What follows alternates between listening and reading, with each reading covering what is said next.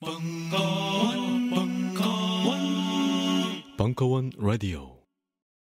안녕하세요. 용산에서 가장 믿음 가는 조립 PC 전문 업체 컴스테이션의 이경식입니다. 당장이라도 사용하고 있는 컴퓨터를 들어다 던지고 싶을 때 그럴 때를 대비해 저희 컴스테이션이 용산 선인상가 21동 1층 130호에서 기다리고 있습니다. IT 강국에 걸맞게 믿을 만한 조립 PC 컴스테이션이 신뢰를 바탕으로 그 기회를 제공해 드리겠습니다. 궁금하신 점은 문의 주십시오. 011-892-5568번입니다. 우주 최강의 만족스러운 서비스를 제공해드리는 저희 컴스테이션이 늘 기다리고 있겠습니다. 딴지스에게 F1 같은 존재, 컴스테이션은 조용한 형제들과 함께합니다.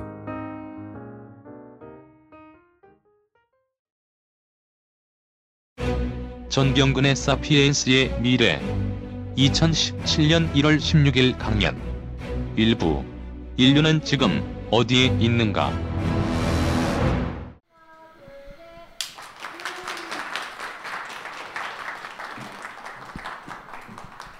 안녕하세요. 전병근입니다. 제가 예, 위치를 이쪽에 서도 되나요? 아니면 예, 이걸 사용해야 되니까 이쯤 서서 필요하면 나갈게요.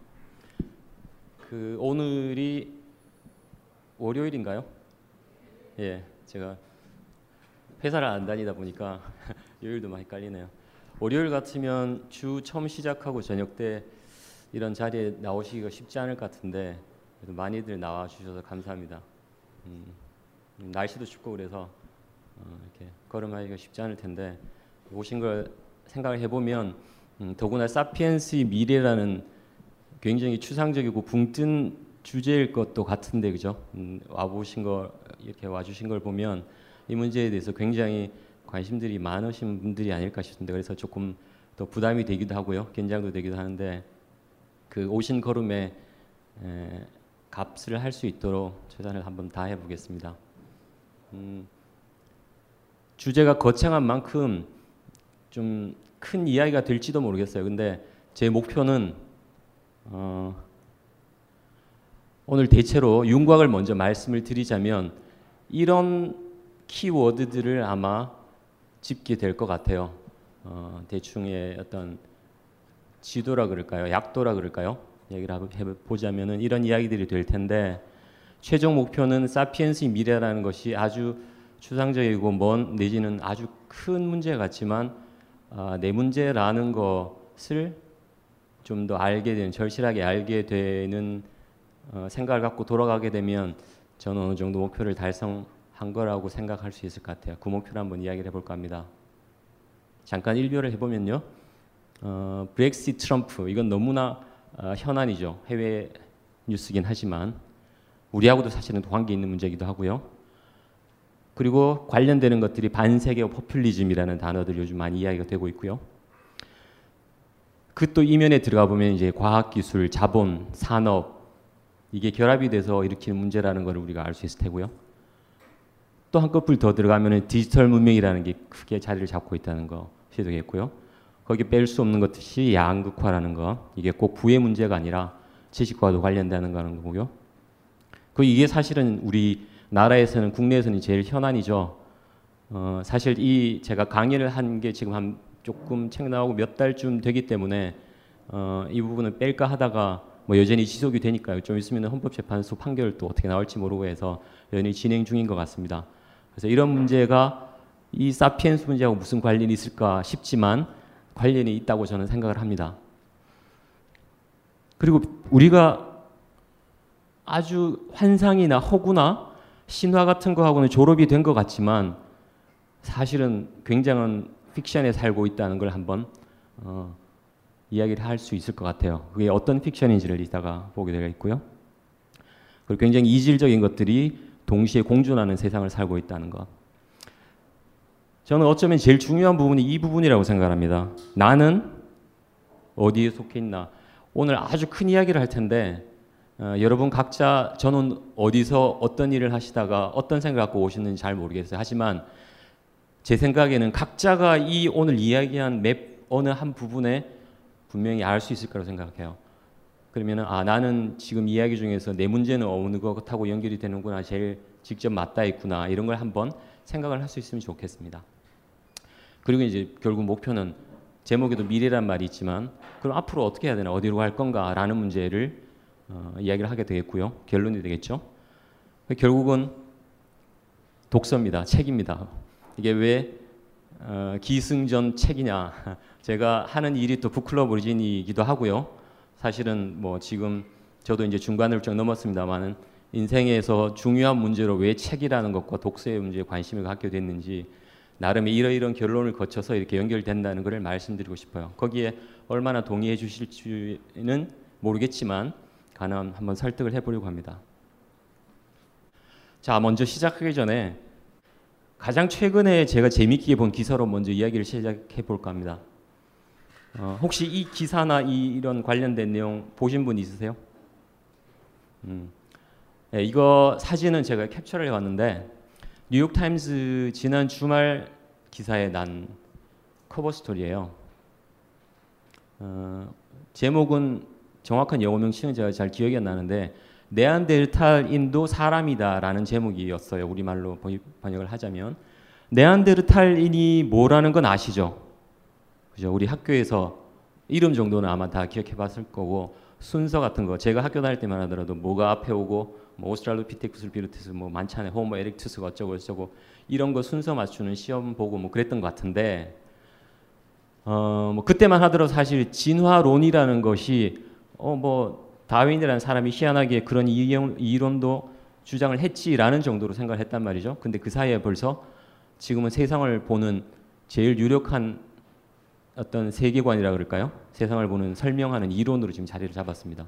그래서 거의 오늘날 과학을 이야기를 할 경우에는 이것을 떠나서는 이야기하기 어려운 그런 시대가 됐단 말이죠. 이 기사도 마찬가지로 그런 연장선상에서 보는 건데 오늘 이야기하는 것도 큰 줄거리가 사실은 진화론에 기반을 하고 있습니다.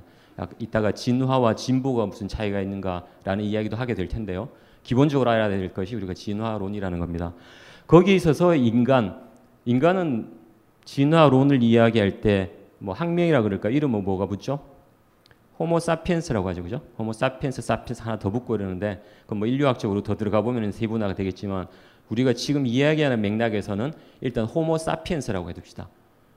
우리 어떤 직계 조상 현생 인류라고 부르죠. 근데 호모 사피엔스 현생 인류라고 이야기됐을 때에 최근에 계속 같이 거론이 되는 것이 네안데르탈인이에요. 여기에 대해서도 좀 아시는 분들이 계실지 모르겠는데 그래도 다행인 게 요즘은 국내에도 이런 인류학에 대해서도 조금 사람들이 관심이 넓혀지기 시작했어요. 작년인가요? 재작년인가 그 인류의 기원이라는 책이 나왔죠. 읽어보신 분도 계실지 모르겠는데 이상희 교수 어, 님이 어, 처음으로 국내에 우리 말로 이렇게 쓰신 거죠. 보통 번역되거나 뭐 이래서 읽기도 쉽지 않고 그런데 이상희 교수님이 아주 재밌게 쉽게 잘 쓰셨어요. 거기에 보면 이 네안데르탈하고 사피엔스가 어떻게 다른지 뭐 이런 이야기부터 해서 재밌는 이야기들이 많습니다. 그 보신 분들은 어, 아실 텐데 왜 문제가 되냐면은 네안데르탈인하고 사피엔스를 굳이 비교를 하자면은 어, 우리는 아프리카에서부터 호모사피엔스가 밖으로 진출해 아로 아프리카식으로 그죠? 밖으로 진출해서 세계 각 지역으로 뻗어 나갔다고 우리가 알고 있잖아요, 그죠? 그 겹치는 시기에 네안데르탈인은 유럽 쪽에 있었어요. 유럽과 아시아 쪽, 유라시아 쪽에 있었는데 공교롭게도 사피엔스 쪽이 유럽 쪽으로 진출할 무렵에 한 4만 년쯤에 네안데르탈인이 사라졌다고 지금까지 증거로 보면 나와요. 멸종이 된 거죠. 따지자면은. 그러면서 그 뒤로 인류학적으로 이해가 되는데 왜 이제 그 가지고 이야기를 하냐면은 유럽 사람들이 네안데르탈하고 관계가 있는 거라고 보통 이사 이해가 됐었고 그 다음에 이 지금의 현생 인류의 사피엔스 주류하고는 좀 다른 계통을 하고 이야기가 좀 됐었어요. 그래서 약간 인종학적으로도 자존심 문제도 걸려 있고 그러니까 학계에서는 아주 확연하게 구분되는 걸로 이야기가 되다가 최근에 와서는 이게 아, 그렇게 확연하게 구분이 안 된다. 뭔가 공존했던 흔적들이 나타나고 실제 네안데르탈린도 뭔가 열등해서라기보다 다른 어떤 사정이 있어서 그 시기에 사라지고 사피엔스가 득세를 하게 됐다라는 식으로 이야기가 설득력을 더 얻고 있어요. 근데 그 기사를 쭉 정리를 해서 어, 쓴 기사인데 제가 왜 이 이야기를 하냐면은 요 지역이 스페인 남서부에 있는 해안 도시예요. 지브롤터라는 지역인데요.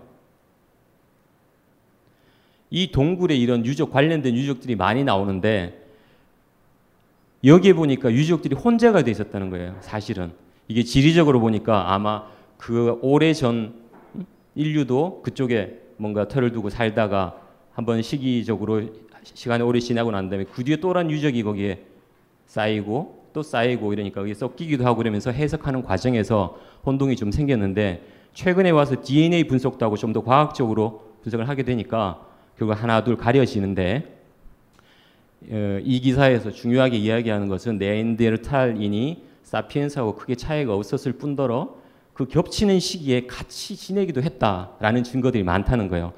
실제로도 DNA를 분석을 해보면 우리 사피엔스의 연기 배열을 분석을 해보면은 1%에서 2% 정도는 다 섞였다고 이야기를 하거든요. 유럽뿐만 아니라 그러니까 현생 인류가 진화를 하는 과정에 있어서 네안데르탈인도 중요한 하나의 물이고 일종의 섞여 들어왔다는 거죠.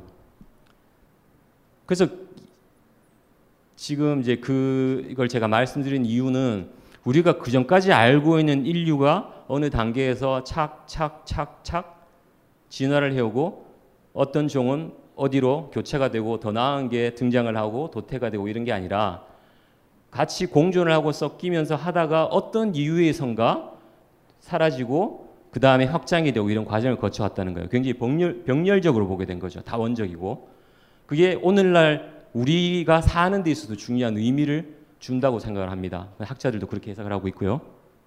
아까 네안데르탈인과 사피엔스가 왜 그러면은 그런 관계가 역전이 됐을까? 이쪽은 도태가 되고 사피엔스는 왜 살아남았을까? 이게 하나의 의문점이 되잖아요. 거기에 대한 대답을 찾는 중에 아까 그 기사에 같은 경우에는 이렇게 설명을 해요. 자, 네안데르탈인은 그 당시에 새로운 비강이가 시작이 되면서 혹한기인데 아주 추운 시기에 인구가 점점 줄어들었다는 거죠. 그 환경도 열악하고 이런 중에 인구가 줄어드는 와중에 사피엔스는 아, 아프리카에서 나오면서 수적으로 굉장히 우세였다는 거예요. 그리고 거기에 중요한 여러 변수들이 작용을 했을 수 있는데 그 중에 하나가 바늘이라는 겁니다. 바늘. 뼈를 깎아서 만든 바늘 같은 게 있잖아요. 그죠? 근데 그게 왜 중요하냐면 추운 날씨에 인간은 털이 없잖아요. 털 대신에 입는 것이 가죽이잖아요. 그죠? 가죽이라든가 여기 있는 신발이라든가 여러 장신구들 그 에스키모 지역에 가보면은 그런 것들을 확연하게 알 수 있어요. 제가 이건 알래스카 갔을 때 박물관에 찍어 왔던 것들인데 여기 나오는 것들이 다 보면 가죽으로 기워서 만든 것들이에요. 근데 이게 아주 꽤 오래전 일 텐데 불구하고 요즘 만드는 뭐 고텍스라든가 그런 의류하고 손색이 없다는 거예요. 사실 보면은 오히려 어떤 자연적인 재료를 가지고 능숙하게 만들었다는 건데 중요한 건 뭐냐면은 결국 저런 것들도 바느질로 만들어야 됐다는 거죠. 그 이를테면 이제 그런 바느질, 바늘을 만들 수 있으냐 없었냐 이런 변수가 아주 크게 작용했을 수도 있다는 거하고 그리고 이제 그 외에도 뭐 어, 사피엔스들은 체력적으로 오히려 왜소했지만은 무리를 지어서 사는 습성을 갖고 있었다는 증거를 이야기하기도 반면에 네언달탈은 좀 더 고립적으로 소규모라든가 이렇게 살았다는 거죠. 그래서 이따가 이야기할 때 중요한 특징이 뭐냐면 사피엔스의 중요한 특징이 협력이라는 거예요. 같이 개별적인 데서 힘에 흐름 왔을 때는 열세지만 이게 같이 뭔가 뭉치고 합치고 했을 때 생기는 이게 엄청난 결과를 가져왔다고 해석들을 많이 합니다. 그래서 우리가 현대에 와서도 여러 가지 이야기를 할 때 이따가 다시 한번 등장을 할 겁니다. 이건 어떤 개인의 힘이 아니라 이걸 어떻게 연결을 하느냐 이 문제가 나중에 폭발적인 힘으로 어, 나타난다는 겁니다. 그러니까 여기 이제 사진도 제가 뭐 잠깐 보자면은 이 말씀드린 이게 카누 같은 거잖아요, 그죠? 이쪽에 보면 그 뭐 바다 사자 같은 거 사냥하고 할 때 아주 중요한 것들 고래라든가 할 때 보면 실제로 보면 굉장히 튼튼하게 만들었어요. 자, 그 다음에 이거 뭐 간략하게 넘어갈게요. 이것도 또 하나 재밌게 본 게 본 기사인데 외국의 한 이제 교수가 철학을 하면서 스쿠버 다이빙을 취미로 하는 학자가 한 명 있어요. 이 사람이 다이버로 가서 해저에 들어가서 이렇게 살펴다 보면은 문어를 자주 만난다고 하네요. 문어를 자주 만나는데 문어가 아주 재밌어요. 제가 문어 회만 뭐 먹고 하다가 잘 몰랐는데 이 기사를 보면 이 책의 내용이겠죠. 인간의 마음이나 의식이 굉장히 중요한 수수께끼인데 그 연구에 있어서 중요한 차관점을 준다는 거예요. 그러면서 문어가 자기가 접하면서 알게 된 여러 생태학적인 특징이라고 보면 문어가 사람을 알아본대요. 어, 만나면 실제 여러 저러 경우를 이렇게 가정을 해서 일종의 실험 같은 걸 해보면 사람이라고 해서 만 알아보는 차원이 아니라 사람 중에서 누구 누구를 알아본대요. 자기한테 호의적인 사람하고 뭐 예를 들어 해코지를 한다든가 이런 거를 분별을 해낸다는 정도라는 거예요. 그러면서 이제 그런 일화 말고도 과학적인 증거나 이런 것들을 같이 엮어서 이야기를 하는데 실제로 알고 보면 문어의 몸 자체가 뉴런 덩어리라는 거예요. 우리는 뉴런 그 신경세포라는 머리 안에 있는 걸로 알잖아요. 두뇌로 알잖아요. 그런데 문어는 몸 전체가 그렇게 돼 있대요. 뭐 쉽게 말하자면 사고를 몸으로 한다는 거죠. 문어는 그만큼. 그래서 이 이야기를 캐 들어가 보면은 실제 문어, 문어의 원류가 되는 종이라는 건 8억 년으로 거슬러 인간보다 훨씬 더 올라가잖아요. 그래서 처음에 단세포에서 다세포로 발전을 하고 또 거기에서 뭐 예를 들어 우리 오늘날의 포유류까지 분화하는 과정에서 의식이 어떻게 생기는가에 대해서 설명을 해주는 현상들을 볼 수가 있다는 거예요. 그래서 이야기하는 걸 보면은 의식이라는 게 원래 감각에서 출발하는데 감각이 중요한 것은 외계하고 맞닥뜨렸을 때 차이를 구분하는 게 중요하다. 그러니까 조금 전하고 지금하고 뭐가 다른지 이 다른 거가 좋은 건지 나쁜 건지를 구분하는 게 굉장히 중요하잖아요. 그러면은 아까 좋았던 거 지금 좋았던 거 비교를 하려면은 기억을 해야 되잖아요. 그 일종의. 그럼 거기서부터 이제 신경 우리가 알고 있는 마음이나 의식의 흐로에서 기본적인 기능들이 하나 둘 생겨난다는 거예요. 그건 물론 오랜 시간 누적이 되겠지만 그래서 이걸 한번 거슬러서 생각해 보면 우리가 지금 호모 사피엔스라고 이야기할 때 사피엔스 생각한다는 것이 어디에서 처음에 원초적인 감각에서 출발을 해서 어떻게 발달을 하고 또 다른 의식을 의식하고 그 의식을 읽어내려 하고 거기에 기초해서 추상적인 사고를 하고 이런 것들이 발달되어 오는 것을 우리가 유추를 해볼 수 있다는 거죠. 그 다음에 최근에 와서 뇌과학 같은 결과들도 나오잖아요. 그렇게 연결이 된다는 거예요. 그 제가 이 이야기를 드리는 이유는 자, 그 제가 아까 목표가 개인의 문제로 들어간다 그랬는데 저는 이 말씀을 드리고 싶어요. 우리는 흔히 보면 고민을 하거나 어떤 문제를 볼 때 학교에서 교육받았던 습관이 있고 그 다음에 우리가 속한 사회에서 살아온 습관이 있기 때문에 어, 어떤 문제라고 하면은 나라를 떠올린다든가 그죠? 사피엔스의 미래라고 이야기했지만 대한민국의 미래를 먼저 떠올린다는 거. 왜냐하면 내가 거기 속해 있는 국민이니까. 내지는 우리 내가 속한 회사나 직종의 미래를 걱정을 해요. 그리고 아니면 또 뭐 기껏 하면 어떻게 될까요? 뭐 내 세대 내지는 노동자 뭐 계급적으로 생각을 한다든가 이렇게 떠올리기 쉽잖아요. 근데 오늘날 닥치는 문제는 이제는 사피엔스 차원에서 생각해 봤을 때 문제가 좀 더 명확하게 보이고 해결점도 좀 더 장기적으로나 지속적으로 불릴 수 있는 가능성이 높아진다는 거예요. 그것도 제가 말씀드리고 싶은 메시지 중에 하나인데 그래서 사실은 그동안에 평소에 우리가 생각하던 주체의 단위를 좀 바꿔보자는 거예요. 그 지금 말씀드린 것도 아 사피엔스라는 게 사실 거슬러 올라가 보니까 네안데르탈하고는 어떤 관계였고 이제 조금 생각이 좀 지평이 달라졌죠, 그죠? 그 다음에 시간적으로만 그런 인류의 인류학적으로 뭔가 시계가 확장이 된 게 아니라 문어 같은 우리가 봤던 미물, 그죠? 그것들도 우리하고 굉장히 연속성상에서 있다는 걸 조금씩 알겠죠, 그죠? 실제로 그렇게 연구 결과들이 나오고 응용이 된단 말이죠. 그래서 제가 그 말씀을 드리려고 했던 거고, 자, 이, 이 이야기도 마찬가지예요. 그 전에 이걸 틀어드리는 게, 이건 잠깐만 보죠. 뭐 맛보기로. 제가 갔던 이 돈 들여서 북극 여행을 갔다 왔던 건데, 이 요즘은 이런 프로그램도 잘 되어 있는 게 갔다 오니까 이 동영상을 찍어서 보내줘요. 한번 맛보기로 보시죠.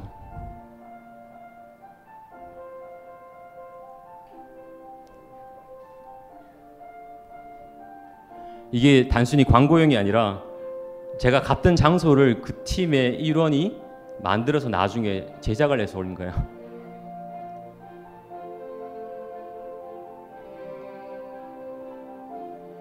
이게 탔던 배예요. 플란시우스라고 네덜란드 쪽에서 한대요. 저 선박인데요. 그린란드 쪽입니다.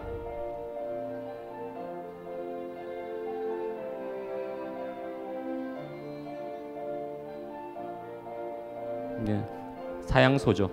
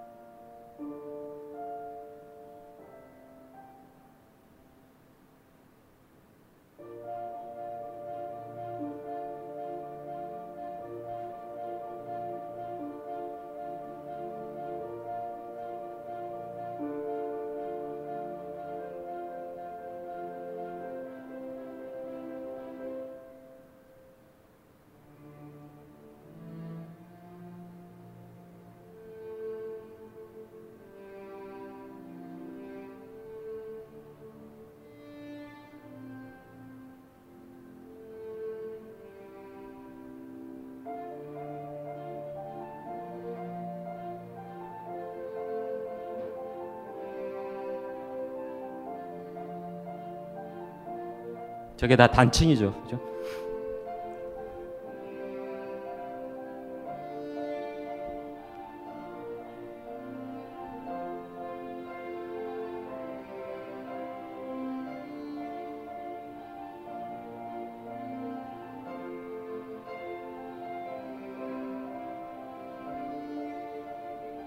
여기는 아이슬란드 쪽에 와서입니다. 사람들이 사는 동네고요. 그때가 마침 추석 시즌이었어요.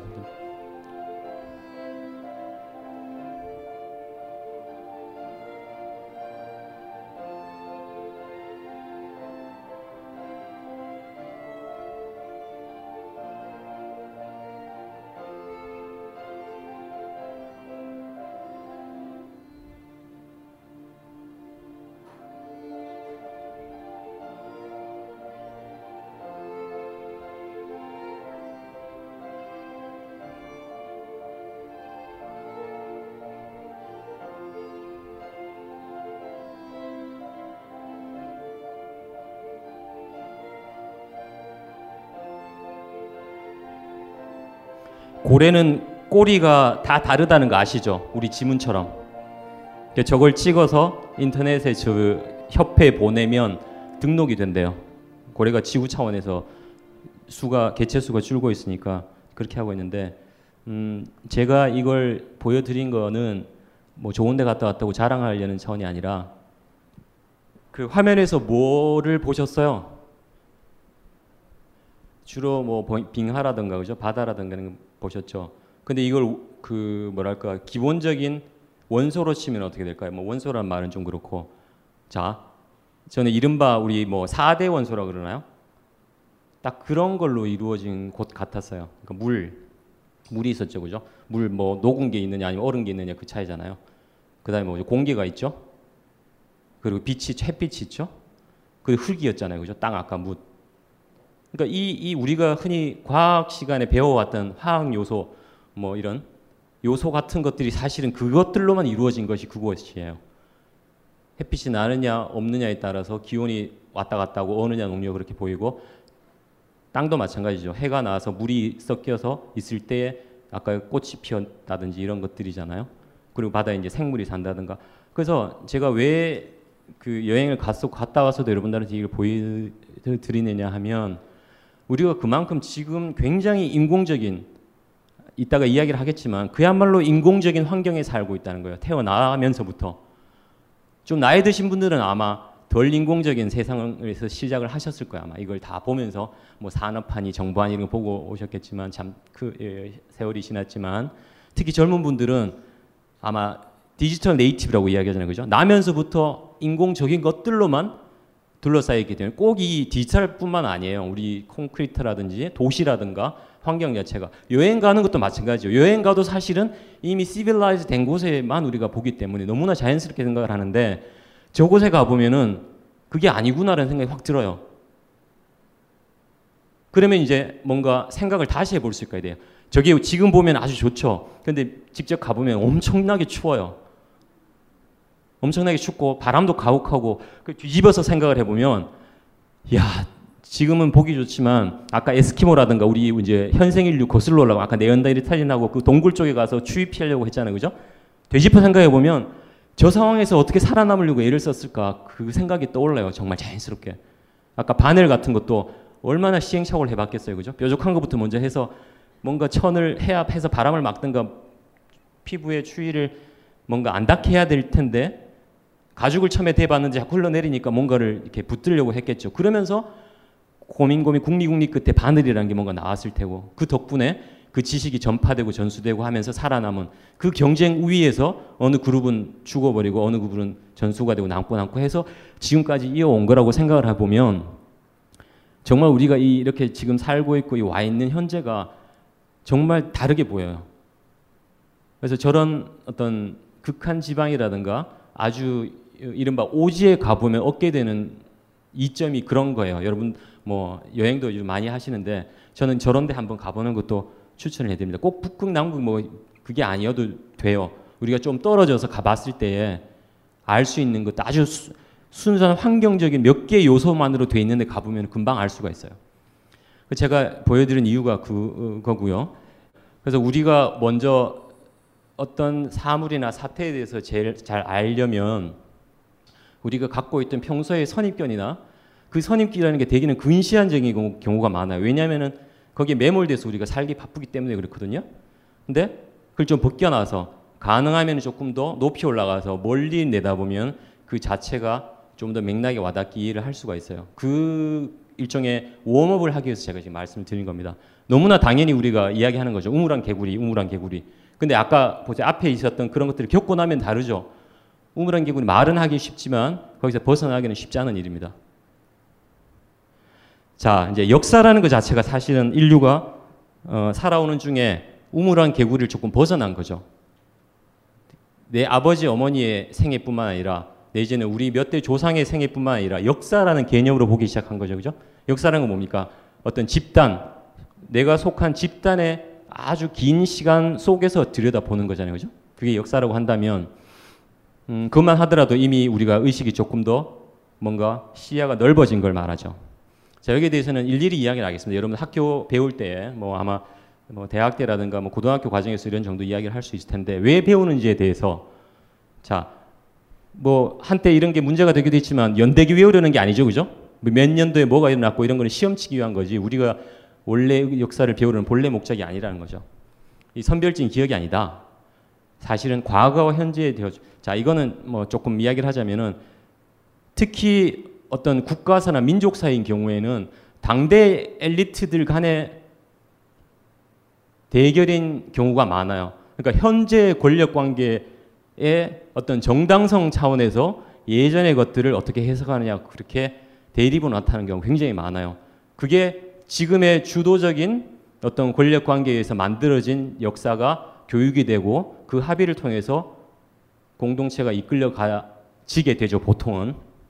그런 성격을 갖고 있다는 걸 아는 게 중요하고요. 자, 그 다음에 또 하나는 과거는 사실 들여다보면은 그렇게 필연적이지 않아요. 우리는 필연적인 것처럼 이 단계에서 배워요. 아까 이야기하는 그 당대의 지배적인 권력 관계에서 만들어진 스토리에서 우리가 교육을 받고 아, 그렇게 될 수밖에 없었구나. 그래야 되겠구나라고 아는데 사실은 우리가 조금 더 높은 단계에서 역사 공부를 해보면 그렇게 필연적이잖아요. 여러 가지 이유가 있었고 어떻게 보면 굉장히 우연적인 요소에 의해서 그렇게 됐다라는 걸 알 수가 있어요. 그러면 왜 그걸 아는 게 중요하냐면은 앞으로 결정되어 있는 건 없다는 거예요.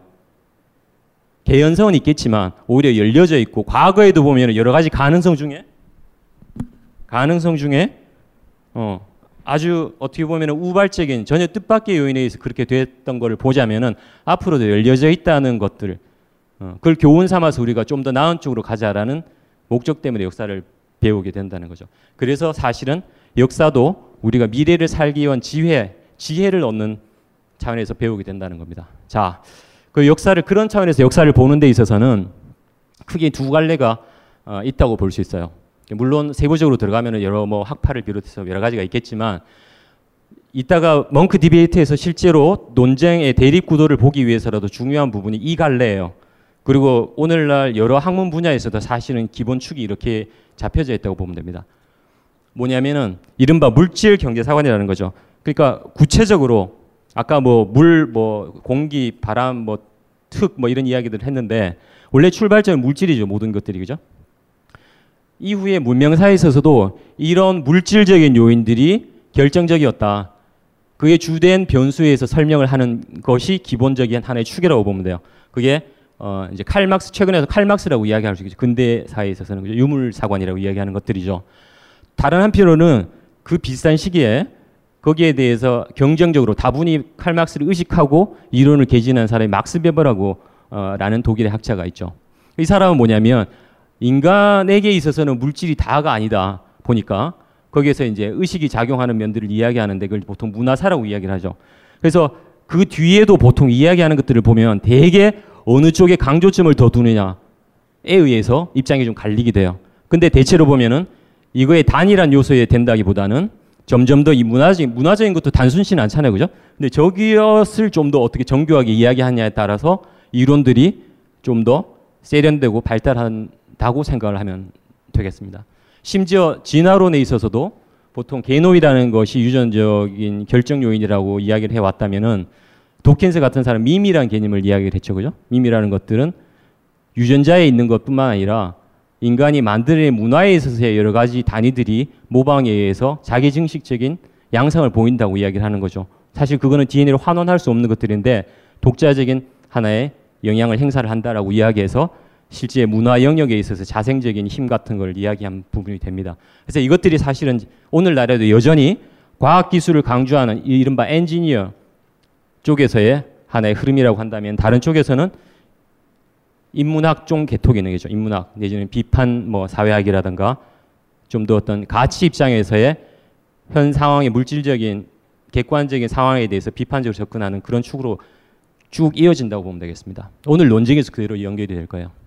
그리고 또 하나라도 드릴 게 역사에 있어서는 크게 이제 나누자면 이런 거죠. 하나의 단일한 역사의 흐름으로 볼 것이냐 아니면은 이게 하나의 단일하게 나가는 것 같지만 결국은 순환이다. 마치 우리가 달력이 한 바퀴 돌면은 다시 그 자리에서 다시 출발하고 하는 것처럼 이게 사실은 동서양에서도 오래됐던 역사관이었어요. 왕조가 흥망성쇠한다든지 마치 봄, 여름, 가을처럼 겨울처럼 그죠? 인간의 생로병사도 그렇다라는 식의 모든 이야기들이 보면은 굉장히 뭔가 순환론적인 것으로 봤다는 거죠. 오히려 서양에 있어서의 어떤 일직선 사관이 아주 특이한 세계를 이해하는 방식인데 또 뭐 거슬러 올라가자면은 크게 영향을 준 데는 보통 기독교적인 사관이라고 이야기를 하죠. 창조 어느 시점에서 창조를 해서 끝이 있는 뭐 이런 식의 해석. 유대이즘하고 관계가 되겠지만 그래서 그걸 기반으로 해서 이따가 논쟁에서도 이야기하는 계몽 사건도 나오게 돼요. 이제 신이 사라지고 난 다음에 인간이 주체가 돼서 역사가 계속 어느 방향으로 나아가는 쪽이 계몽 사관이라고 볼 수 있겠죠. 그 대입이 또 나타나게 돼요. 자, 그리고 아까도 잠깐 언급했지만 우리가 보통 많이 논의하는 것들은 민족사예요. 한 국가의 역사죠. 왜 이야기를 많이 하냐면 오늘날 세계 어, 어떤 인간이 살아가는 데서 제일 영향을 많이 미치는 게 국가죠, 그죠? 우리는 태어날 때부터 출생 신고를 하게 돼 있고 출생 신고를 어디 하나요? 국가에 속하죠. 내셔널리티가 주어지고 거기에 관계된 부모의 후손으로 등록이 되고 뭐 재산을 비롯해서 뭐 그다음에 나중에 의료, 교육, 나중에 사회 관계도 그걸 토대로 하게 되죠. 그게 없는 사람은 뭐예요? 세상에 존재하지 않는 거나 마찬가지가 돼버려. 어디 마음대로 뭐 물건을 사기도 어렵고 거래도 하기도 어렵고 여행을 하기 심지어 출입국도 할 수 없는 세상이 오늘날의 세상인 거죠. 근대 국가에서 세, 형성된 질서 속에 우리가 태어났기 때문에 마찬가지로 역사도 우리는 오랫동안 교육을 받는 것이 민족사예요. 그러니까 근대 국가를 토대로 한 역사라는 거죠. 그 마찬가지로 아까 이야기했듯이 그거는 국가가 형성될 때 엘리트들에 의해서 만들어진 스토리에 의해서 제가 만들었다니까 무슨 조작 이렇게 떠올릴 수도 있는데 뭐 궁극적으로 들어가면 뭐 조작하고도 관계가 없을 수는 없겠지만 중요한 것은 그 공동체의 필요에 의해서 만들어진 스토리라는 거예요. 그걸 아는 것과 그냥 맹목적으로 수용하는 건 다르기 때문에 아는 게 중요하다는 겁니다. 자, 민족사를 조금 벗어, 벗어나면 세계사라는 게 이제 등장을 하게 되죠. 그래서 우리가 중고등학교 때는 세계사가 요즘은 선택조차도 되는지는 모르겠지만 이게 대학 와서는 굉장히 중요하죠, 그죠? 오히려 민족사보다도 더 어떤 우리가 좀 더 알아야 될 것들이 세계사가 돼요. 세계사 속에서 민족을 알아야 되는 그런 쪽으로 접근을 하게 되죠. 그만큼 세계사가 중요한 건데 세계사 단위에서 인식을 하게 된 것도 사실은 근대 이후의 이야기라는 거죠. 동서양에서도 이미 서로를 알게 된 시기 자체가 근대 와서의 이야기이기도 하고 그 다음에 어, 어떤 세계 차원에서 역사 전개를 알게 된 것들도 그 무대에 와서야 가능했다는 거죠. 그, 그 전까지는 자기가 속해 있는 마을이나 기껏해야 왕 정도밖에 몰랐죠, 그죠? 옛날에는 심지어 자기가 살고 있는 시대에 왕 이름이 누군지조차도 모르는 사람도 많았다고 이야기를 해요. 왜냐하면 일상하고는 별로 관계가 없으니까. 자 그런 차원인데 근대 와서는 세계사 차원에서 이야기 시작했다. 보통 우리가 얘기는 해결 이야기를 많이 하죠. 세계사라는 차원의 저술도 쓰고 그런 건데 자 우리는 어쨌든 익숙하지만 제가 여기 책 이 표지까지 넣어놓은 것은 어, 여러분 뭐 아시는 분도 있겠지만은 최근에 비교적 이제 최근이라고 이야기하는 거는 근대 이후에 와서 20세기 전후로 해서 세계사 차원에서 하나의 문제작이라고 할 수 있는 책이 이 책입니다. 역사의 종원이라고 번역이 되어 있는데 그게 중요한 게 마지막 인간이라는 게 있어요. The Last Man이라는 부분이 붙어 있는 게 아주 중요합니다. 저는 이 책이 사실은 요즘 다시 읽힐 어, 필요가 있다고 생각하는데 이 책에 보면은 왜 자유민주주의가로 왜 수렴이 되고 그 자유민주주의 보통 이제 승리했다라는 식으로 이념적으로 해석이 그 당시에 많이 됐는데 단순히 그렇게 승리했다 룰루랄 그런 차원의 책은 아니에요. 자유민주주의에 귀결되고 난 다음에 처해진 상황에 대해서 그렇게 긍정적이고 낙관적인 쪽으로 결론을 내리진 않아요. 저기에서도 Man이라는 말 자체 그렇잖아요. 뭔가 마지막 인간. 저도 니체에서 가져온 개념이긴 한데 뭔가 기울어져가는 종말에 가까워지는 인간 같잖아요. 그죠? 그러니까 사실은 이게 오늘날 이야기하는 인공지능 출현과 관련해서 사피엔스의 미래하고 관계가 되는 개념이에요. 인간이 예전에 역사가 시작할 때 아주 의기양양하게 기계에 있던 그런 인간에서 영웅에서 점점점 왜소해지면서 그냥 소비자 주어지는 대로 소비하고 그냥 즐거움에 탐닉하는 그런 존재로만 아주 왜소해지는 그런 개념을 함축을 하고 있어요. 사실은 그렇기 때문에 제가 말씀을 드린 건데 아무튼 이 책이 이제 세계사라는 어떤 접근 차원에서 중요하게 이야기된 거고요. 그리고 아주 최근에는 저는 이 책이 아주 중요한 역할을 했다고 생각하는데요. 사실 제가 번역한 사피엔스 미래도 어, 원래 제목은 뭐 더 나은 날이 남아 있는 뭐 이런 거거든요. 사피엔스 미래를 번역한 것도 사실은 여기에서 따왔어요. 사피엔스라는 말에서 따왔는데 저는 굉장히 다행스럽게 생각하는 것이 그 전까지만 하더라도 우리는 사피엔스가 아까 이야기한 호모 사피엔스 뭐 네안데르탈리는 그냥 그 시간에 시험 풀기 위한 순서 정도로만 알았다고 생각을 해요. 대중적으로 이만큼 아 사피엔스가 실제 뭔가 우리 현대 문명하고 뭔가 관계가 있구나라는 적극적인 주체로 이해를 하는데 중요한 공헌을 한 책이 이 책이라고 생각을 해요. 왜냐하면 이게 작년 그러니까 재작년 말쯤인가요? 번역이 돼 나오면서 물론 그 1년 전에 외국의 이스라엘 책이잖아요 원래 영문으로 번역이 돼 나오면서 아주 어, 베스트셀러가 됐죠. 국제적인 베스트셀러가 됐는데 국내에도 번역이 되면서 사람들이 많이 읽게 됐고 이 책의 미덕이라는 것이 아까 이야기한 민족사라든가 세계사 차원을 넘어서 이제는 빅히스토리로 세상과 역사를 보게 만들어준 책이라고 생각을 해요. 하나의 초석 주춧돌 역할을 한 거죠. 그래서 저는 그래서 이게 많이 팔린 거에 대해서는 출판사 물론 이 인터뷰를 하고 소개하는 데는 제가 조금의 기여는 하긴 했지만 어, 뭐 출판사의 수익과는 관계없이 저는 이 책이 많이 읽힌 것에 굉장히 다행스럽게 생각합니다. 그렇기 때문에 사피엔, 사피엔스의 미래를 제가 번역을 했고요. 오늘 이야기하는 것들이 이 토대 위에서 논의가 전개가 될 수 있다고 생각을 합니다. 자 여기에 이제 정리된 것들이 보면 뭐냐면 빅히스토리라는 게 그렇죠. 아까 자 보세요. 우리가 민족사 차원이라는 거는 한 요 정도일 거예요. 그죠? 대개 보면 근대에서 국가가 성립이 되니까 우리가 알고 있는 역사라는 건 요, 요거였단 말이에요. 그런데 확, 확 확장을 시켰죠. 마치 아까 우리가 구글 어스로 확 벗어나서 봤을 때 정말 우리가 갔던 그 빙하라든가 이런 것들이 정말 작고 어, 그렇잖아요. 왜소하게 보이잖아요. 그 마찬가지로 자 우리가 이 책을 통해서 우리 인식의 지평 자체가 확 확장이 된 거예요. 그럼을 통, 그럼으로써 우리가 지금 닥친 문제에 대해서 뭐가 뭔지를 잘 모르는 것이 맥락에 닿게 이해를 할 수 있게 되, 됐다는 겁니다. 자, 어마어마하죠 시간의 단위라는 게.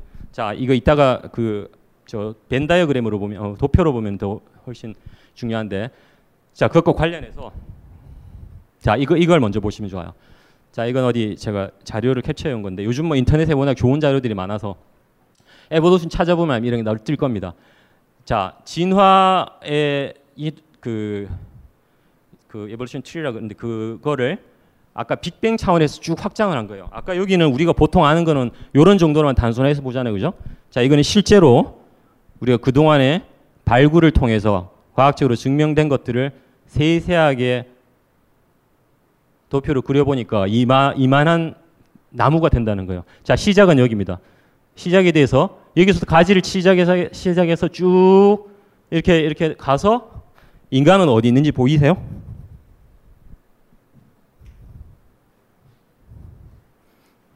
여기 이제 어류가 이쪽에 나왔고요. 양서류, 뭐 파충류, 조류가 여기 나왔고 포유류 이제 여기 나왔고요. 여기에요. 글자는 잘 안 보이시는데 맨 끝이에요. 그러니까 이만큼까지 그린 게 이거 살리려고 그런 거예요, 사실은. 자 이렇게 본다면 뭡니까? 사피엔스가 뭐 유구한 역사 같지만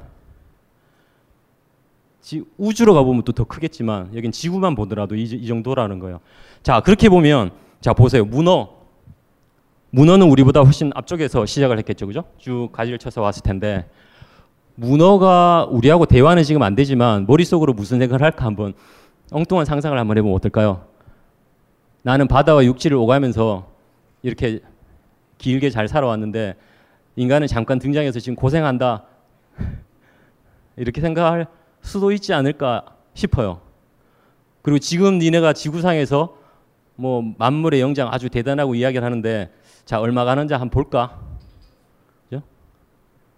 잠깐이다 뭐 이렇게 얘기할 수도 있고 왜냐하면 그렇잖아 여기 잠깐 그러다가 등장했다고 출발한 게 워낙에 많거든요.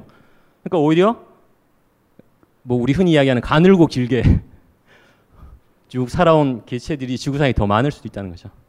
우리가 바퀴벌레 뭐 흔히 쉽게 이야기를 하시면 어떤가요? 우리도 훨씬 더 오래 살아온 거고 지금까지 살아남는데 필요한 정도만 진화를 해서 잘 적응한 거예요 나름대로. 인간들이 집 짓고 막 한 건데 틈새에서 잘 살고 뭐 이러니까 그죠? 자 그렇게 본다면 우리가 사피엔스의 미래라는 것이 왜 걱정이 안될 수가 없겠죠. 예. 자 이제 진화 진보를 봅시다.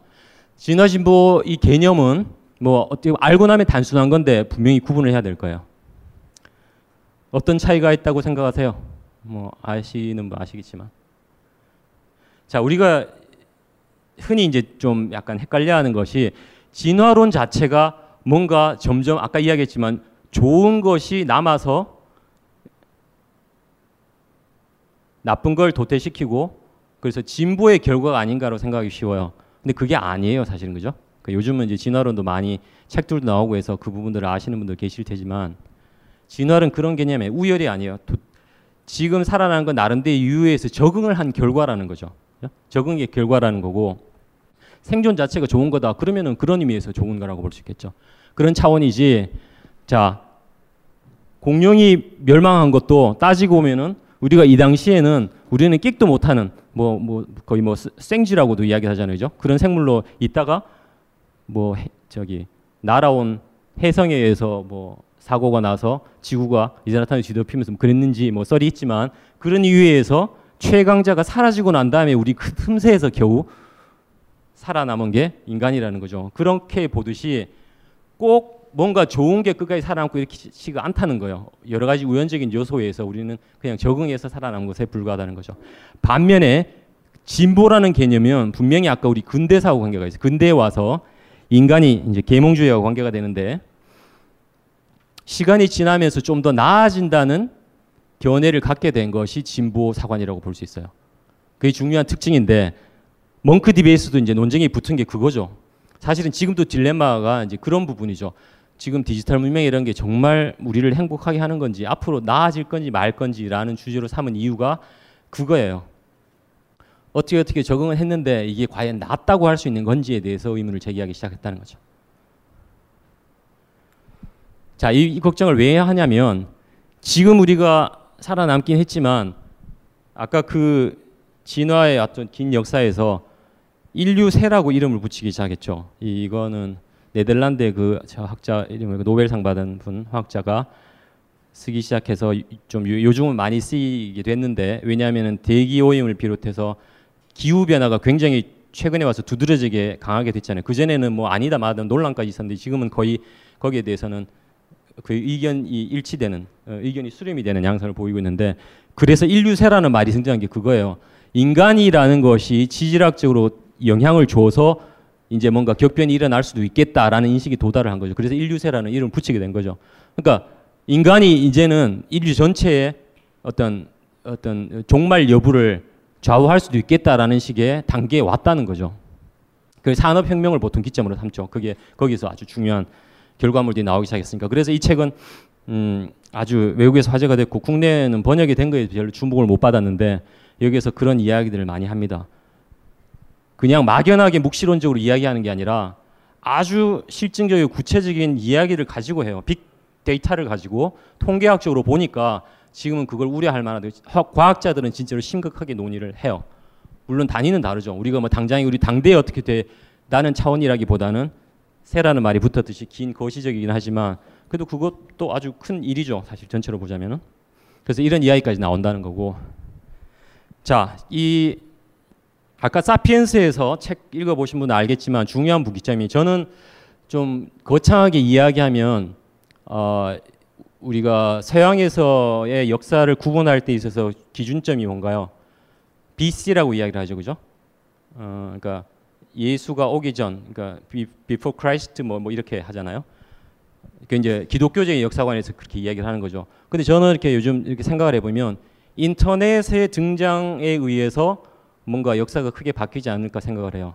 왜 그렇게 이야기를 하냐면 이따가도 이야기를 하겠지만은 이른바 사이버라는 것, 그러니까 우리가 리얼리티하고 다른 차원에서의 가상 공간이라는 게 등장한 것이 인터넷 기반이잖아요, 그죠? 인터넷을 기반으로 생겨나기 시작을 했는데 지금 보면은 그런 가상 공간 자체가 우리가 실물한테 오히려 더 영향을 더 발휘하는 차원으로까지 진행이 된 것 같아요. 앞으로 더 가속화될 것 같고. 근데 그게 불과 20년 됐나요? 20년 좀 더 됐나? 인터넷 등장한 게 아주 초기부터 시작하면 우리 일반화된 거는 사실은 20년 안 됐어요. 제가 알기로도 제 언론사 들어오고 난 다음 무렵에 뭐 이렇게 하기 시작해서 아 20년 조금 됐구나. 아무튼 그 단기간에 완전히 지금 우리 생활이나 관계가 어떻게 돼요? 페이스북이죠 거의. 아니면 그 준한 그런 사이버 공간에서 되죠. 그러니까 어떻게 보면 우리가 생각해 보세요. 하루에 어떤 일과나 여러 가지 것들이 사이버 공, 눈 뜨고부터 저 잠들기 전까지 사이버 공간을 플랫폼으로 해서 딴 것들은 그냥 실행하는 것 같아. 그런 생각이 안 드세요? 지배적인 거. 우리의 중요한 아까 물질이라고 이야기했는데 금융부터 시작해서 여러 가지 거래 것들이 요즘 뭐 직구란 이야기도 하지만 대부분의 것들이 보이지 않는 공간을 통해서 우리가 이루어져요. 오히려 실물에서 어, 저 이루어 나는 것들은 그걸 실행하는 것이 된 거죠. 오히려 그 역전이 일어난 거 저는 그래서 그런 의미, 의미에서 인터넷이라는 것이 정말 우리가 알고 있던 역사하고 뭔가 달라지는 시기의 변곡점이 아닐까. 그게 지금 점점 더 강화해져 나가고 지금 닥치고 있는 여러 가지 문제들이나 고민들도 사실은 거기에서 나오는 것들이에요. 조금 더 거기에 부연을 하자면은 어, 물리적인 세계에서 흐름이라는 건 우리가 우리 몸을 기반으로 하고 있기 때문에 아무리 의식이 어쩌고 저쩌고 하지만은 몸을 토대로 해서 다 있기 때문에 이 물리적인 세계의 변화에 맞춰서 적응을 하면 돼요. 그걸 조금 더 뭐 빨리 뭐 하게 된다든지 늦게 하게 된다든지 지진하다든지 이런 문제는 있을 수 있겠지만 적어도 큰 폭의 차이는 나, 나지가 않았다는. 그런데 이 가상 공간의 특징이 뭔가요? 독자적인 속도로 변하죠. 이루어지고 개선이 되고 그것도 개선이라는 게 뭔가요? 기하급수라고 보통 이야기를 하죠. 그렇게 돼버리니까 자 보세요. 자 인류도 시간을 두고 쭉 적응을 해오는 나름의 사이클이 있는데 리듬이 있는데 이게 이제는 깨져 버리거나 통하지 않게 된 거죠. 그러니까 사이버 공간에서 내지는 가상 공간에서 그다음 기술에 의해서 굴러가기 시작한 거예요. 우리가 일종의 하나의 도구로서 시작한 것이 만들어내는 세계의 리듬이나 사이클 자체가 자기 속도로 굴러가기 시작을 한 거고 우리가 거기 이제 매달려가기 시작하게 된 그런 양상이 된 것 아닌가 싶은 거죠. 거기서 오는 지금 우리가 아마 고민하는 것들은 대, 저는 대부분 그런 게 아닌가 싶어요. 세부적으로 들어가 보면 그렇게 해석할 수 있는 여지가 굉장히 많아요. 거기에서 오는 시차죠 일종의 우리가 이중적으로 좀 찢겨져 나가는데 이 속도와 지금 몸이라든가 우리가 어, 그러니까 인류로서 육체를 가진 인류로서 다져오는 진화의 속도하고 어긋나는 데서 오는 거예요. 자, 그래서 이, 그 이야기 하려는 게 뭐냐면 우리는 이제 인공 설계 단계로 접어들었다는 거죠. 사피엔스 이야기하는 중요한 특징이 그거죠. 그 전에 뭐 인지혁명 여러 가지 있지만 급격하게 뭔가 비행기가 마치 쭉 이륙장에서 이렇게 하다가 팍 take off 할 때처럼 지금 우리의 과학 기술의 어떤 발달의 시점이라 그럴까? 그 부분이 이제는 마치 인공 설계 단계로 들어가게 됐다라고 이야기하는 시점에 왔다는 거예요. 그 전까지는 자연 선택이었어. 우리가 진화에서 중요한 개념이죠. natural selection이라고 이야기하는 건데 자, 뭐 자연이라는 건 아주 총체적인 거니까 그 환경에 의해서 잘 적응하는 거. 주체 입장에서는 적응이지만은 자연 입장에서 보면 선택이죠. 그죠? 그걸 우리가 선택 부르는 건데 어쨌든 그걸 보면 저는 갈라파고스도 가봤어요. 이렇게 가봐, 가보면 실제로 거기에 새들이 보면 희한해요. 이쪽하고 저쪽에 있는 거하고 다르고 그런 건데 요 부리들이 그죠? 제가 각 다르잖아요. 이름도 뭐 다리 붙이고 했는데 다윈이 실제로 이 섬에 가서 보고 그 전에 물론 여러 가지 증거나 어, 것들을 보고 아이디어는 있었지만 여기 이제 확증을 하게 되니 그러면서 진화론 책을 쓰게 돼요. 그래서 갈라파고스 섬이 아주 유명해진 건데 공교롭게도 보세요. 우리가 마, 인간이 만든 도구도 보니까 이게 뭐 펜치라 그러나요? 뭐 스패너 이런 걸 텐데 거의 같죠. 다만 주체가 다르죠. 이건 네이처, 머더 네이처고 여기는 human이죠. humankind란 말이죠. 자, 이 차이가 바뀌었다 뿐이지. 자, 이제부터는 일종의 바톤 터치 비슷해요. 물론 바톤 터치라고 할 수는 없죠. 네이처는 걸뭐 따돌리거나 내지는 그거하고는 별도로 인간이 이제는 이걸 만들어내기 시작했는데 이 정도면 또 뭐 별 문제도 아니에요, 그죠? 어떤 세 발의 피죠, 그죠? 자연에 비하면. 그런데 문제는 뭐예요? 이제 크리스퍼라는 거죠. 크리스퍼라는 거는 유전공학에서 이게 뭐 3년 전인가 4년 전에 어, 개발된 건데 쉽게 우리가 유전자 가위라고 머리에 쏙 들어와요. 그죠? 유전자의 뭐 연기서 저도 복잡한 거는 뭐 지금 설명하기는 어렵고요. 거기에 배열을 떼서 다른 걸 끼워 넣을 수 있는 정도의 기술에 도달을 했다는 거예요. 단순히 여기 문제가 있어서 뭘 치료하고 이런 차원이 아니라 마치 레고 조립처럼 이제는 이 부분이 뭐하고 그 관계가 있다는 걸 알고 난 다음에 이걸 빼고 딴 걸로 끼워 넣는다는 식이죠. 그 다음에 또 조합을 하기도 하고 심지어는 다른 종, 다른 동물 종하고도 저 뭐, 뭐라 그럽니까 하이브리드라 그러죠. 그렇게도 가, 기술적으로 가능한 시기가 됐다는 거예요. 그 저게 갖고 있는 폭발력은 어마어마한 거예요. 단지 지금은 오히려 윤리적인 법적인 우려 때문에 오히려 쉬쉬 규제를 하고 있는 상황이다 뿐이지 기술적으로는 이미 우리가 마치 이걸 만들어낸 것처럼 인간의 주둥이도 좀 비유가 좀 그렇지만 인간의 팔, 손 뭐 등등 식으로 되면 그런 단계로까지 우리는 이미 진입을 했다는 거예요. 그렇게 본다면은 어마어마한 거죠. 그 이게 뭐 여담이긴 하지만 제가 겪어온 어떤 시간 간격에서만 보더라도 기술의 진보는 정말 무시무시할 정도예요. 좀, 좀 어떻게 보면 디지털 기술도 그렇잖아요. 우리 인공지능이라는 거가 10년 전만 하더라도 에 그거 뭐 그냥 상상이고 공상과학이라고 이야기하는 사람이 많았어요. 저도 그랬었고요. 그런데 불과 몇 년 사이에 뭔가요? 기계학습이라는 게 개발이 됐죠. 그죠? 기계 학습이라는 거는 기계 자체가 학습을 하는 걸 통해서 방법을 찾아낸 거니까 그 전에는 우리가 이걸 다 알아서 뭘 해야 된다고 하는 게 그걸 어느 세월에 다 하나 이렇게 됐는데 이거는 이제 결과물을 우리는 보면 되는 식으로 돼버리는 거죠. 쉽게 말하자면은 그 그것만 하더라도 인공지능이 그 단계가 그렇게 됐는데 유전자도 마찬가지죠. 그 전에는 에 그래도 뭐 이 어떤 생체학적으로 봤을 때 이질적인 게 그게 쉽게 그렇게 되겠어 뭐 어쩌고 이야기를 했는데 말 그대로 유전자 가위라는 기술이 나와버린 거죠.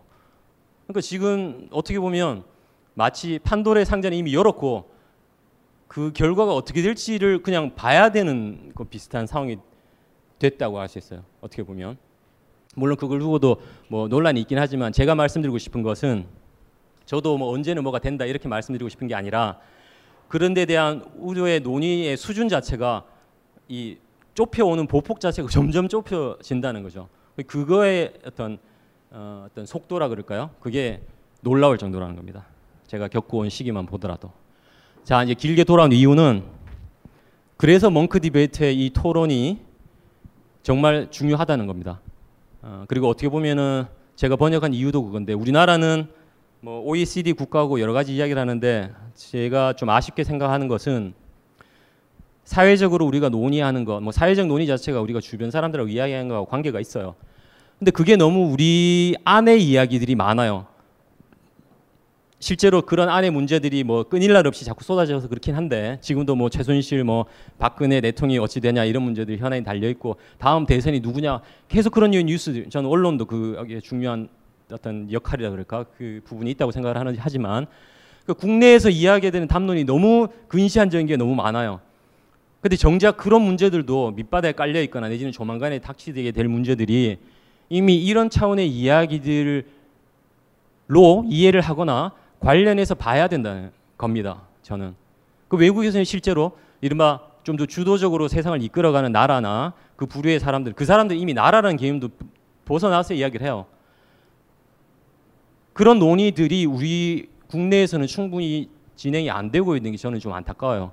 그게 단순히 선진국 좀 따라하자 우리도 고상한 이야기보다 그런 차원이 아니라 실제 우리가 닥치고 있는 문제들이 그런 거하고 연계가 돼 있어 실제로. 그리고 또 이따가 이야기했지만 사회 내에서도 그렇고 글로벌 차원에서도 그렇고 늘 변화에 의해서 가장 먼저 충격을 받는 부분은 취약한 부분이에요. 우리나라가 그렇게 단단한 부분이라고 자신할 수 있습니까? 그렇지 않아요. 그렇죠? 늘 보면은 외부의 여러 가지 변수에 의해서 흔들리게 돼 있고 충격을 받게 돼 있는 나라거든요. 그리고 국내에서 보자면은 취약한 계층의 사람들이에요, 사실은.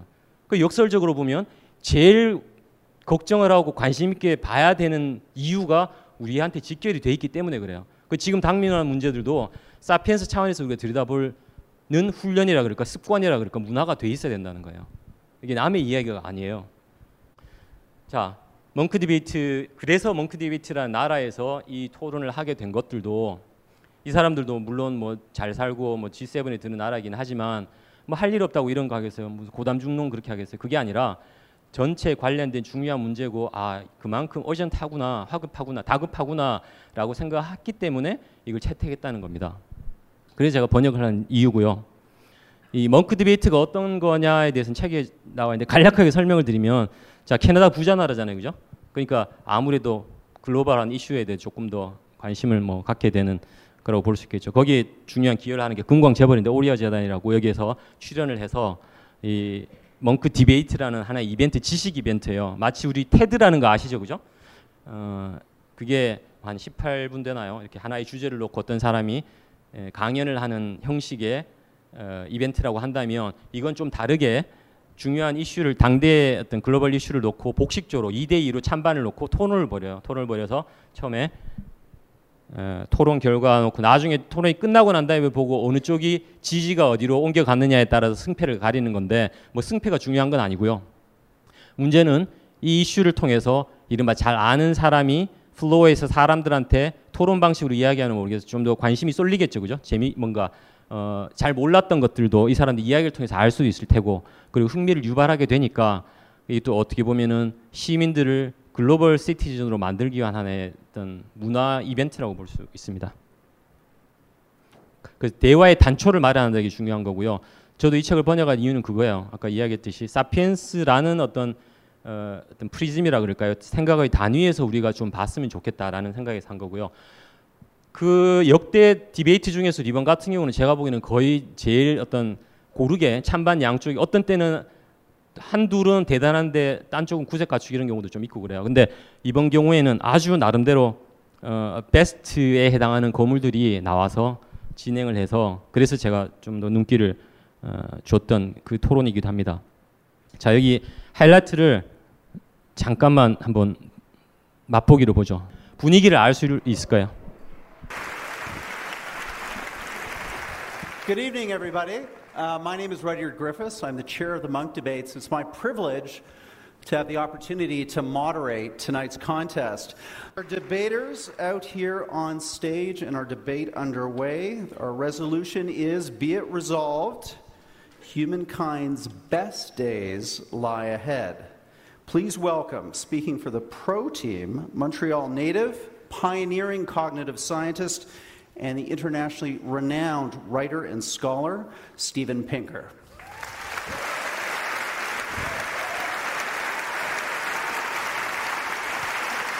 Thanks, Steven.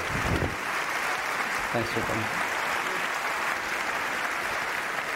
Stephen's uh, teammate is a, a, member of the British House of Lords. He's a uh, storied journalist, a contributor, to the Times of London, and the author of a string of big, internationally best selling books on the intersections of evolution, ideology, history, and progress. We know him as Matt Ridley. Matt, come on in.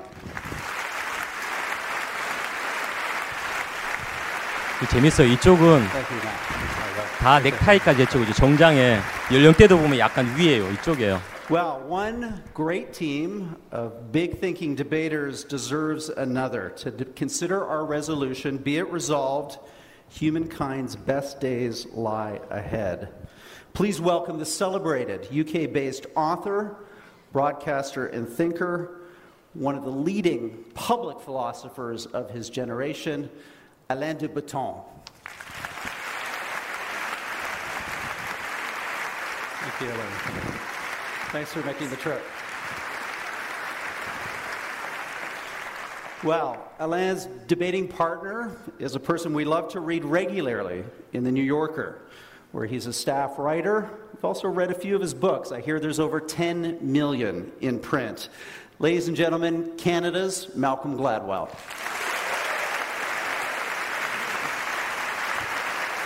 이쪽은 두 사람 다 노타에 캐주얼하죠. Thank you. Thanks for doing this. Agree, disagree, 73% agree. 재밌죠. 여기에서는 찬성이 73%예요. Agree. The, the cup is definitely half full for this group. But as we know, these debates change, they're fluid. So we asked you, depending on what you hear tonight, are you willing to change your vote over the next hour and a half. 91% of you, yes, could change their vote. Only 10% of you were committed optimism. Fellow Canadians, citizens of the world, I plan to convince you that the best days of humankind lie ahead. Yes, convince. Please. Thank you so much. So, if we're going to be optimists like our learned friends on the opposing team, um, we're really going to look at distilling the things, the themes that Stephen and Matt are going to talk about. To Next, for the pro team. What a pity we can't have a vote between who prefers bald Brits to curly-haired Canadians. But 헤어스타일이 서로 엇갈리게 돼 있죠. 재밌게도. 영국이고 캐나다예요 또 공교롭게도. I just lost 10 seconds with that. As I was listening to the two esteemed speakers for the proposition, uh, Mr. Pinker and Mr. Ridley, uh, by the way, I feel like we should come up with a term for them, 유머를 섞어가면서 a more elegant term. 토론해. I, I would suggest maybe we call them the Pollyannas. And since we strangely don't have a woman on stage, which is odd since it's uh, 2015, uh, I thought I thought we could more usefully refer to them as Mr. and Mrs. Pollyanna, and I will leave it to your imagination to figure out Who is Mrs. and who is Mr. Although I feel like a simple look at the contents of their scalp 볼테르의 깡디드란 고전에 등장한 아주 낙관주의적인 부부를 이렇게 풍자해서 무거운 주제이기도 하고 치열하게 논쟁을 했는데 음, 굉장히 중간중간에 아까 이야기한 어떤 고전에서 어, 인명이나 어떤 개념을 인용하고 해서 굉장히 지적인 어떤 유의를 겸비한 그런 내용이기도 했습니다. 그래서 그런 맥락을 좀 아는 사람들은 어떤 재미까지 곁들인 그런 토론이었고요. 그 Munk Debate라는 홈페이지에 가보면 그 토론에 있는 동영상들도 볼 수 있게 돼 있어요. 일정 기간 지나 오픈을 하기 때문에 어, 궁금한 분들은 보시면 됩니다. 그 영문이긴 하지만 텍스트도 같이 나와 있기 때문에. 우리는 생각했습니다. 신뢰는 가까운 곳에 있다고. 우리가 파는 것은 음료 몇 잔일지 모르지만 거기에 담겨 있는 것이 정직함이라면 세상은 보다 건강해질 것입니다. 그래서 아낌없이 담았습니다. 평산네이처, 아로니아 친, 친, 친. 지금 딴지마켓에서 구입하십시오. 벙커원, 벙커원, 벙커원 라디오.